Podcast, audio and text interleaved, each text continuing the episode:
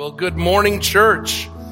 It is so good to be with each and every one of you. My name is Tim Badal, and I have the great privilege of serving as lead pastor here at Village Bible Church. And as a church, we find ourselves in a series that we've entitled Jesus, the greatest of all time. That's why we sing songs that Jesus is the anthem of our heart. Because as we open His Word, we see how great, how awesome, how marvelous this Jesus is. And we have picked a book for the entirety of this school year, if you will, to look at a book written to first century Jewish believers who were wanting to give up and give in on Jesus. They had come to know and love the Jewish law and the patriarchs and the prophets. And while that was good and right for the people of Israel to do, it was always a preview of what God was going to do in the person and work of his son. That promise had been seen through the prophets. That promise had been told over and over again at each Passover feast that there was one coming and he was going to be greater than all others and he was going to save us from our sins. But sadly, amidst all the circumstances of their lives, all of the pushback of a culture that was against Christ in that day, these people were wanting to give in. And we have learned little by little, moment by moment in this letter, that Jesus is in fact the greatest of all time. And we will have a vibrant and healthy and robust walk with our Heavenly Father when we put Him above all else. Now, this letter has been a treatise, if you will, of Old Testament history and Old Testament religion and the Old uh, Testament Mosaic law with all of its traditions and all of its rituals that came along with it. And these people were steeped into this religion. And Jesus was coming to fulfill that. In fact, he had. Through his death, burial, and resurrection, he had made a fulfillment of the law and all of its requirements. And now the text tells us he makes intercession for us. He is our great high priest forever. He had taken care of the problem that we all had against us. Well, on April 13th, 1970, a problem came to the surface. It would be articulated to Johnson Space Control in Houston when Jim Lovell, the flight commander on Apollo 13, said words that have been immortalized. Houston, we have a problem. Now, I'm not being fair with it because the right words were Houston, we've had a problem, but Tom Hanks changed that in the movie Houston, we have a problem, and thus the discrepancy that message would be asked to be relayed again. In fact, one of the flight uh, coordinators at NASA said, surely he didn't say there was a problem. One thing you don't say at NASA is you have a problem. And so he said, excuse me, can you repeat that? And Jim Swigert, the flight pilot said the same words, Houston, we've had a problem. The problem? An explosion had taken place. Again, you don't like hearing the words explosion in space. They were on their way to land on the moon to do what Americans had done just the summer beforehand, and that is to step foot on the moon. But that wouldn't happen. Now, the great job of the people at NASA and these great uh, astronauts was to find their way home. You see, the writer today is telling us we have a problem. And for some, you may say, repeat that. I don't think I have a problem. I think my life is pretty well put together. But the writer is telling us that we've got a problem. And our problem is, is our inability as human beings, because of sin, to have a right relationship with God. And nothing we do, no amount of rituals, no amount of, of good deeds are going to get us where we need to be in our relationship with the Almighty. And our first response needs to be, we've got a problem. The greatest thing that you can ever do, the greatest acknowledgement you can ever have is, God, I have a problem. And the Bible says that when we utter those words, God is faithful and just to address our problem of sin and to forgive us and to cleanse us of all unrighteousness. So in this middle section of Hebrews 7, we navigate difficult waters. That's why I'm so thankful for the last two weeks of uh, Nick Gherkin and Bill Warner. Uh, for I don't even like the phrase filling in. They didn't fill in. They they were in their rightful spot. Yeah, we should give them a hand for that.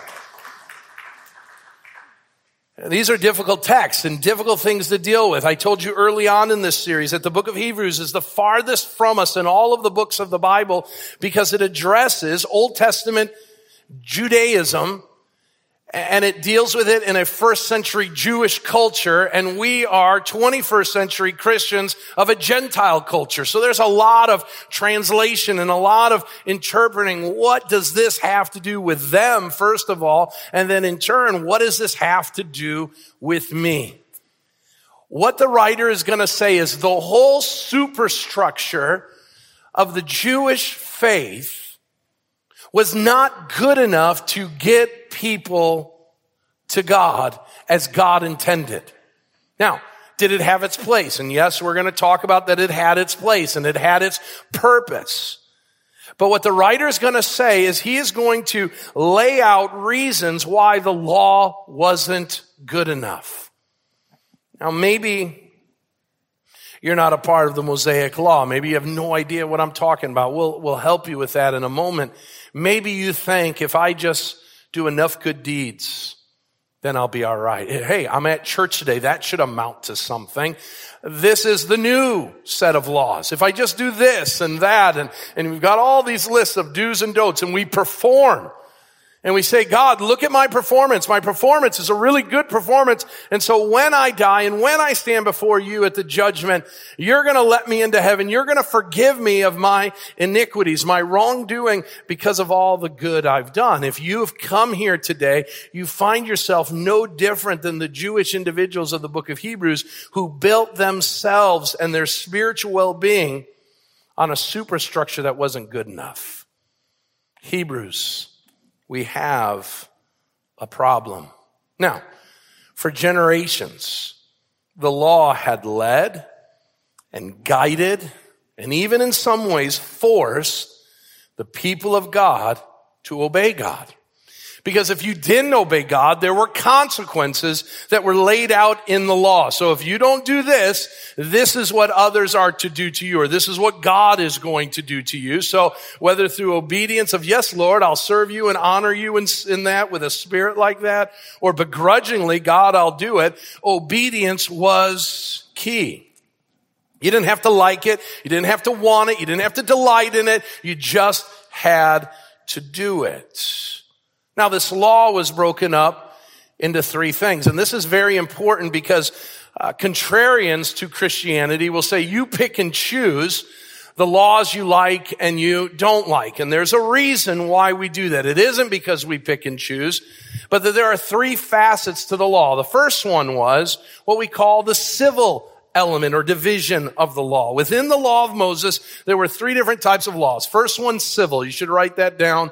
That will help you to uh, understand where we're going. The civil law was a law that led the nation of Israel. Why? Because God was their king. God was their president. God was their constitution.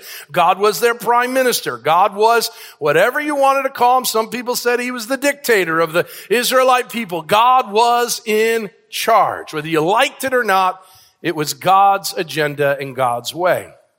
And so the law throughout the first five books of the Bible say, if you do this, citizens of God's kingdom, this is what's going to happen.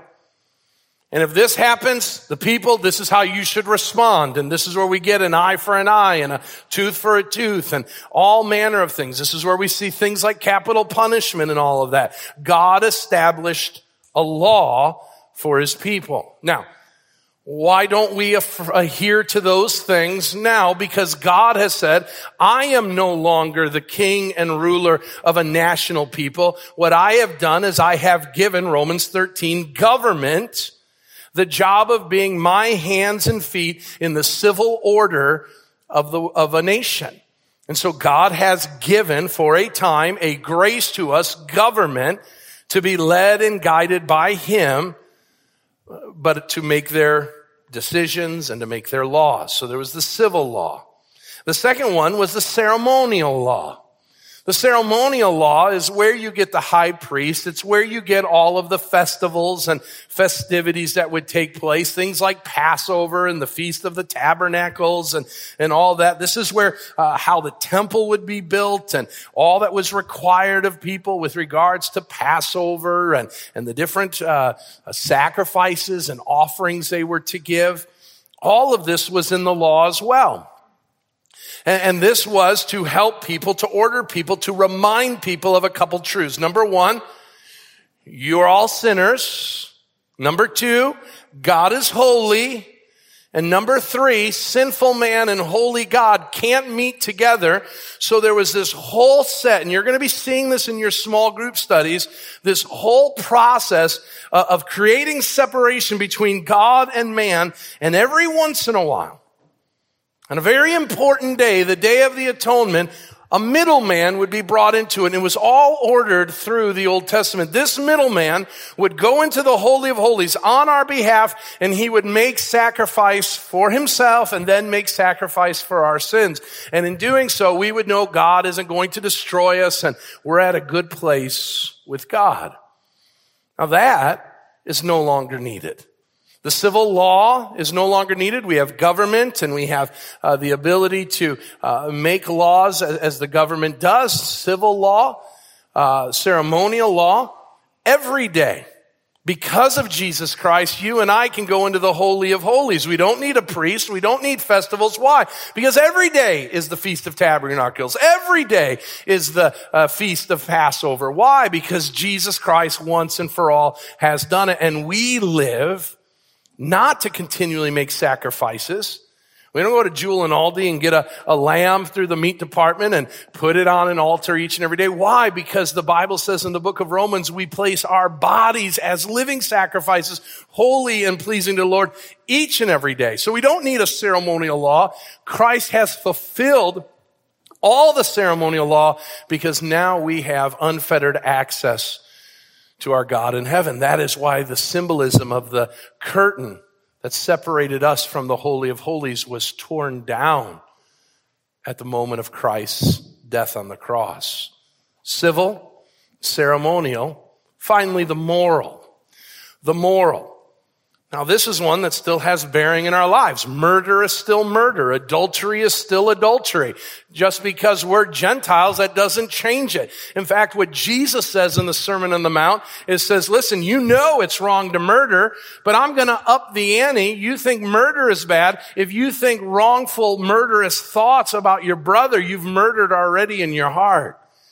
Uh, yes, committing adultery with your body is wrong, but he says, I'm going to up the ante for followers of mine. If you were to look on a woman or a man in a, in a lustful way, you've already committed adultery in your heart. And there's a lot of them. And so what we will hear from contrarians is that we pick and choose. No, we see the Bible is totally consistent with regards to the civil and ceremonial that that was fulfilled in Christ Jesus. But the moral still stands today. And so those truths are important for us to know and understand. Here's the problem. An individual in the Old Testament would say, I've got the civil law down. I'm not breaking the laws. God's my leader. I'm not breaking the laws. I'm not rebelling against him. Okay, that's one. I'm not uh, doing anything contrary to the ceremonial law. Every time the priests say to come and make sacrifices, to give offerings, I do so. So I got that one down. And the moral law, listen, I've stayed faithful to my wife. I haven't killed any of the people around me. I'm good. Check box one, check box two, check box three. I'm all set. Yes, you have in many ways adhered to the law, but something's wrong. The problem is the law in and of itself was never, listen to me very carefully, destined to save anyone. And so the writer is going to now spell out why that is the case And he's going to focus in on this ro- role of high priest and why Jesus needed to be a different high priest to be able to enable us to have what we were looking for. So notice, what's our problem? You're like, okay, Tim, you said there was a problem. What's the problem? Notice verse 11 of chapter 7. Now, if perfection had been attainable through the Levitical priesthood, for under it the people received the law, what further need would there have been for another priest to arise after the order of Melchizedek rather than one named after the order of Aaron? Now go back to, go down to verse 19. For the law made nothing, help me out. Perfect. Okay. So twice the author says what our problem is. Our problem is we need perfection. We need to be perfect in order to have a right relationship with God. God created Adam and Eve, placed them in the garden, and without sin, they were perfect.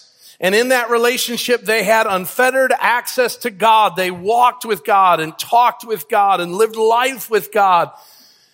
But when they sinned, when they rebelled, they lost their perfection. And in doing so, they lost their ability to interact with God as God had purposed for them to do. And not just them, but all of us, because in, in Adam, all men sinned. And women, by the way, as well.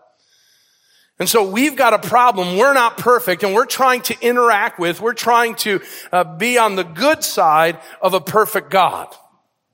And we can't do it. And what he has just said is the law won't enable you to do it either because the law has made no one perfect. Now, right away, what the writer has done is he has done the unspeakable. It is like a, a Bears fan at the Packers game tonight, right? Or last night. They already played and they won. Boo. Okay. Okay. Imagine at a Packers game, there's a Bears fan and man, anything he says, they're not going to want to hear. The Hebrews want nothing to hear from a guy who says that the law doesn't get the job done. The law was everything to the Jewish people. And for the last seven chapters, he has said instead, people, of looking to the law to make you perfect, you need to look to Jesus. You need to look to Jesus. And so what he says is, is if we're going to look to Jesus, why would we do that? The answer is Jesus alone can take imperfect, sinful people and make them as white as snow. And as he does that, we now have what John Milton said in his classic, paradise lost and paradise regained. We have in Christ what we couldn't have because of sin. And so what this chapter, as difficult as this chapter is going to be for us to understand, is a treatise, is a, is a lecture, is a statement to say what the law couldn't do, Jesus did, and let me prove the way. So let's get into the text. Chapter 7, verse 11. Now if perfection had been attainable through the Levitical priesthood, for under it people received the law, what further need would there be for another priest to arise after the order of Melchizedek, rather than the one named after the order of Aaron? We talked about that last week. Bill Warner led us into understanding why Jesus is greater than the Levitical priesthood, because instead of being in the line of Aaron, he's in the line of Melchizedek. If you don't understand that, go to our website, villagebible.church, and click last week's message because we're moving on. All right? And it's a great message, so make sure you, you go and listen to it. For when there is a change in the priesthood, there is necessarily a change in the law as well. For the one of whom things are spoken belonged to another tribe, for which no other has served at the altar. For it is evident that our Lord was descended from Judah, and in connection with that tribe, Moses said nothing about priests. This becomes even more evident when another priest arises in the likeness of Melchizedek, who has become a priest not on the legal basis uh, concerning bodily descent, but the power of an indestructible life. For it is witnessed of him, you are a priest forever after the order of Melchizedek. For on the one hand, a former commandment is set aside because of its weakness and uselessness, for the law made nothing perfect. But on the other hand, a better hope is introduced through which we draw near to God. Now let's stop there. What the author is saying is your old way of doing things doesn't work. Now let's explain why. He gives two words. He says, first of all, it's weak, that it doesn't have the staying power, doesn't have the stamina, it doesn't have the power to do what we need it to do. And then he uses the phrase, it's useless. Useless in the sense that it will not accomplish what we need it to, and that is to make us perfect and to bring us into a forever right standing with God. So therefore, if the law of Moses isn't going to do it, we need a different law, a different priest who would not only take care of sin for a short time, but we need a different priest who would remove sins permanently. He would permanently remove our sin. Now, right away, you say, okay, Tim, does that mean the law was bad? No, the law wasn't bad. But what we need to recognize is, is the law had its limitations. The best way to illustrate this is your phone. We, almost all of us have phones. And we have seen, how many have seen the evolution of the phone in their lives? Raise your hand, old people. Okay. How many of you had that white brick phone? You were cool dudes, right? You were the cool ones who got to spend $4.99 a minute to talk to people. Okay. Yes, young people, you didn't have, well, you did have unlimited uh, minutes. It was going to cost you an unlimited amount of money. All right. Now that phone was able to make calls.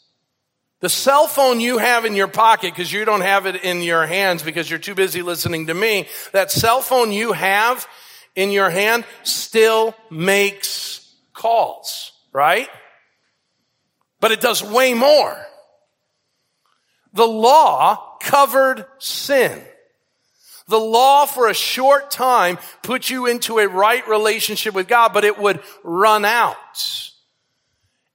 Jesus is all that the law was and so much, infinitely more than that. Here's the crazy thing. I used the Apollo 13 space mission. They tell us the power and the computer uh, abilities that you have on your cell phone is more than what they had on Apollo 13. Okay? Now we can text. Now we can message. Now we can do all manner of things. Have you noticed the cell phone that we have in our hands has taken away the need for so many other devices. When was the last time you were looking for a calculator? Right? Remember those things, those little, little screens that you used to type? You don't need those anymore. Why? There's an app for it.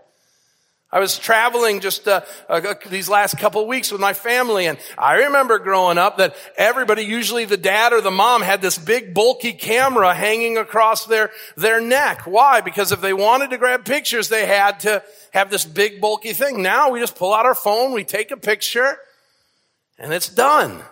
Why? Because the phone now doesn't just make calls, but it does so much more. Hopefully that illustrates for you the one-dimensional nature of the law compared to the multi-nature of Jesus Christ. What Christ does is way beyond what we could ever ask for or imagine. And so the old way was useless. The old way didn't work. And the writer of Hebrews is saying, give up on that. It isn't getting you anywhere. It'd be like having that phone that we just had on the screen and trying to text somebody with it. Or trying to pull up Google Maps on it. You can't do it. It's useless in that way. It had a purpose, but that purpose has become in many ways obsolete. In fact, my two oldest sons have phones and I don't think they ever call on it except when they're receiving a call from me. Like, why would I call? I can text, I can Snapchat, I can do all these things that my dad has no earthly idea about. And so it's bigger and greater. And so what do we need? We need a new way. And the writer says in verses 22 through 28 that the new way, he's going to use a phrase, saves to the uttermost. Not saves for a time or for a season or covers certain sins. But Jesus in his work on the cross is going to save to the uttermost. It's got ability. It's got staying power. It's got all that's needed for us to be made perfect in the eyes of God. Now, how does it do that? Well, it needs a priest. It needs someone to mediate this new covenant. So notice verses 22 through the end of the chapter. This makes Jesus the guarantor. I'm sorry, I'm going to back up. And without this, none of this was done without an oath. Verse 20. For those who formerly became priests were, were made such without an oath. But this one made a priest with an oath by the one who said to him, The Lord has sworn and will not change his mind. You, Jesus, are a priest forever. This makes Jesus the guarantor of a better covenant. We'll get to that. The former priests were many in number because they were prevented by death from continuing the office. But he holds his priesthood permanently because he continues forever. Consequently, he is able to save to the uttermost those who draw near to God through him, since he always lives to make intercession for them. For it was indeed fitting that we should have such a high priest, holy, innocent, unstained, separated from sinners, and exalted above the heavens. He has no need, like those high priests, to offer sacrifices daily, first for their own sins and then for those of the people, since he did this once and for all when he offered up himself. For the law appoints men in their weakness as high priests, but the word of the oath, which came later than the law, appoints Jesus, son, who has been made perfect forever. In that passage, we see three reasons why Jesus fixes our problem.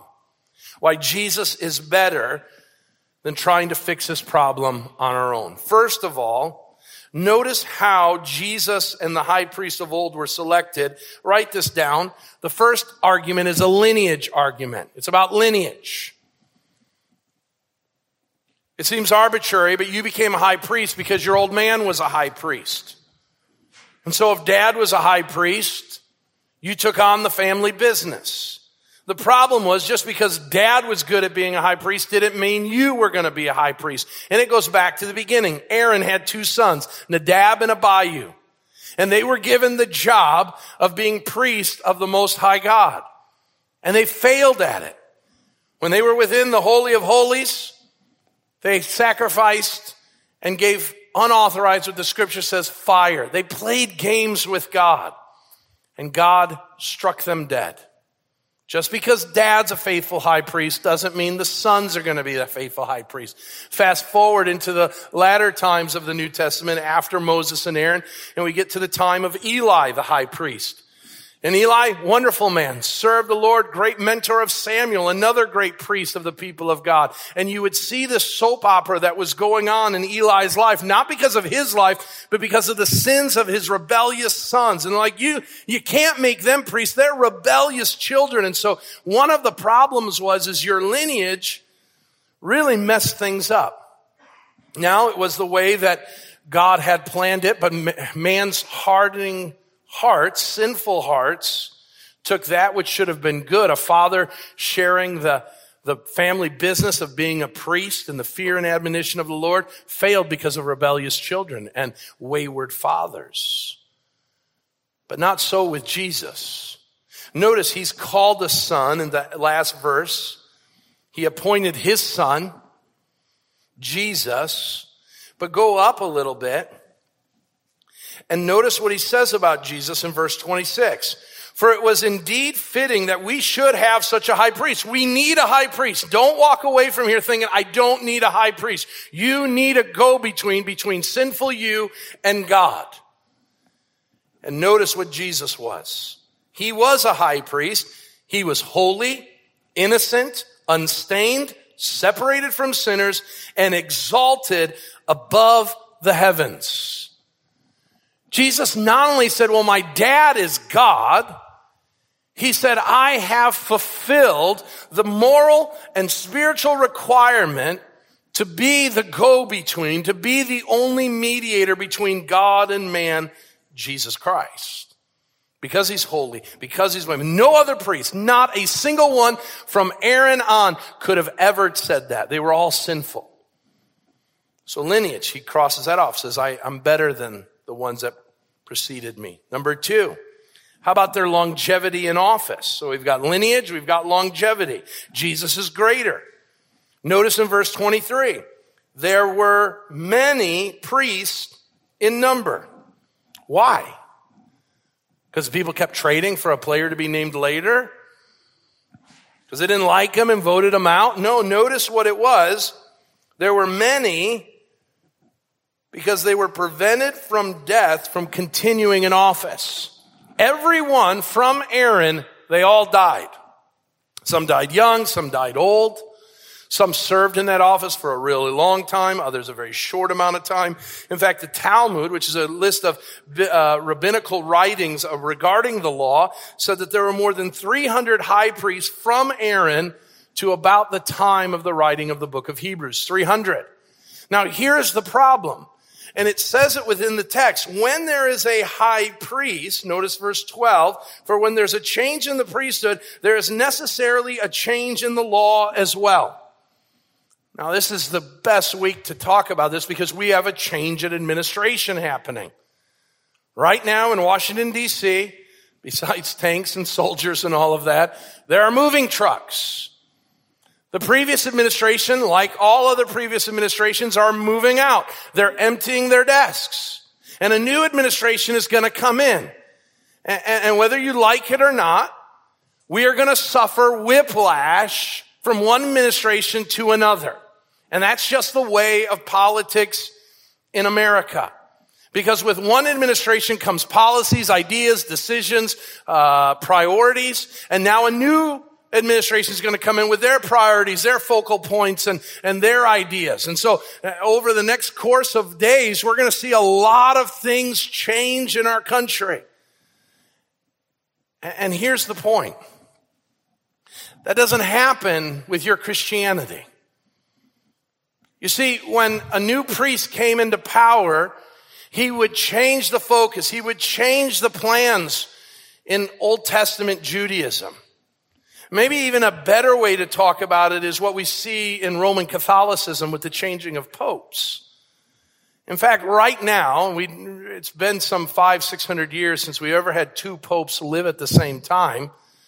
But the two popes that are alive today couldn't be different in their ideologies, couldn't be different in their approaches to ministry, couldn't be different in their outlook for what the church is to do. One is incredibly traditional, the other is uh, incredibly progressive. And so you see within the Catholic Church, well, well, wait a minute. Why do we change? Well, well, listen, this is why it's important. Because as Jewish followers of the law, you would be told in different nuancing words what God expected of you under a high priest. Now, I got to be honest with you. I want to know without no uncertain terms how I am in my relationship with God. But if a new administration comes in and says, hey, hold on, we're going to do something completely different. There's going to be new laws, new ideas, new plans. Well, now I'm just throwing my arms up going, well, everything changes. Well, listen, Jesus is the high priest forever. The text tells us that he is in this forever. Verse 24. He is there permanently and he continues forever. Notice in verse uh, 21. He will not change his mind. And so when he says, bow the knee to me, make me your mediator between you and God, I will cleanse you, I will heal you, and I will make intercession for you. You don't have to worry about any more elections. You don't have to worry about any policy changes. It remains the same. What that means, we'll talk about this in a moment, you can trust him. He's not going to die. He's not going to be deposed. Nothing is going to change. Jesus, in fact, the writer says is the same yesterday, today, and forever. And because he's that, we can trust him, we can rely on him, and we can uh, give our all to him, knowing that we don't have to worry about circumstances changing. So he's described in this way. Longevity, lineage. One more, his labor. Verse 27, the priests of old busied themselves making sacrifice to God. Now they truly couldn't minister to people fully. And the reason why is because they were too busy doing a couple things. Number one, making sacrifices for their own sins. They would go into the Holy of Holies and the first thing they would do is they would make sure they were right with God. They didn't talk about you. They didn't talk about me. They didn't go before our Lord and make intercession for us. They worried about themselves. It was very selfish, but they had to do it. They had to do it because they couldn't do anything for us until they dealt with themselves. Number two, then they would go and they would make sacrifices and they were always busy in their time in the Holy of Holies. They never sat down because they were always busy making the sacrifice, making the sacrifice. Think of the millions of animals who were sacrificed year in and year out by the people of God, always getting back to square one. Not so with Jesus. Jesus, because he is, notice in the text, holy, innocent, unstained, and exalted above heaven, when he entered the Holy of Holies, it was all about you and me. He didn't have to stop and say, wait a minute, God, I got to get right with you. He was already right with God because he was perfect. And so he could focus entirely on you and my problems and issues that needed to be interceded on. Number two, because the text tells us that he made sacrifice once for all. Underline that in your text. There was done once for all. Verse 27. He has no need like those high priests to offer sacrifices daily, first for his sins and then for the people. Since he did this once for all, when Christ was on the cross of Calvary and he uttered the words, it is finished, no sacrifice for sins was left. So when Jesus goes before the Father in heaven, it's all about us. He's interceding. That's what the text says. Now he lives always. Underline that word in verse 25. Always he lives to make intercession for you and me. No high priest could do that, but Jesus can. That means his labor is perfect. He's able to do things. He's able to intercede in ways so you're hurting today. Jesus busies himself addressing your hurts, your pains, your struggles. When the devil comes and makes you feel dirty about your sin and makes you feel unloved and unworthy, Jesus is there whispering to his Father in heaven, it's been paid for. It's done. It was taken care of. You see, Jesus is better in his lineage, in the line of Melchizedek, in his longevity. He never dies. In his labor, instead of ministry of maintenance, he is continually interceding, speaking, being an advocate for us. That is why in verse 22 it says Jesus is the guarantor of a better covenant. We've got it so much better in Jesus than the people of Israel had under the law. And all of this took place because we had a different priest. Now, verse 12 says a different priest brings a different law. We're going to talk about a whole lot of this next week in chapter 8. But it brings a different law, a different covenant. So not only do we need a different priest, but now we have a different partnership, this covenant between man and God. Though we were separated because of our sin, now we've been brought into the family of God. And this one puts us closer to our Savior. The law kept you far away. In your Bibles, if you have a study Bible, somewhere in the back of your study Bible, you're going to have a picture of the temple. And the picture of the temple is going to show wall upon wall upon wall of separation. And the wall of separation widowed out, winnowed out uh, people That little by little you got farther and farther away from God. Listen to me. The law kept God and man apart from one another, and rightly so, because sinful man cannot be in, uh, pre- in the presence of a uh, perfect God. And so there was all these walls of division. Then the Pharisees came and they created all a whole bunch of more fences between God and man. Jesus knocked all of that down. So when we see in the Old Testament, and probably the best picture of it is Sinai, where we see Moses go before God on behalf of the people. All the people are down at the base of the mountain. Moses goes up. The only thing people can see is the lightning and thunder of, uh, of the presence of God. But only Moses got to be there. That was the old way of things. You were kept separate from God. And that was for your protection because if you were in the presence of God as a sinful individual, you were done for. And so God would pick out one and say, you're going to be the representative and I'm going to show you just a glimpse of who I am, he told Moses. I want you to know this. Because Jesus is the greatest high priest, you and I, listen very carefully, experience Mount Sinai and so much more intimacy and closeness with Almighty God than even Moses did on that fateful day. You have an intimacy with God, a closeness with God because of Jesus Christ, even greater than the patriarchs that walked before us. Why? Because Jesus took that which was at enmity between uh, each other and brought fellowship. And he did so through his finished work on the cross. And so what do we do with all this? I will close very quickly with two applications. We need to do two things. We need to trust his word and we need to rest in his work. In the middle of the passage, we see verses 20 and 21. All of this happened because of an oath. God says, I've been telling you about this for years. I was going to send one. I was going to send one who was going to be greater than any one of them before you. And I was going to send him. And look, I have fulfilled my promise. What that should do for us as Gentiles is if God was right and true and fulfilled his promise of sending Jesus, then what about all of his other promises, people?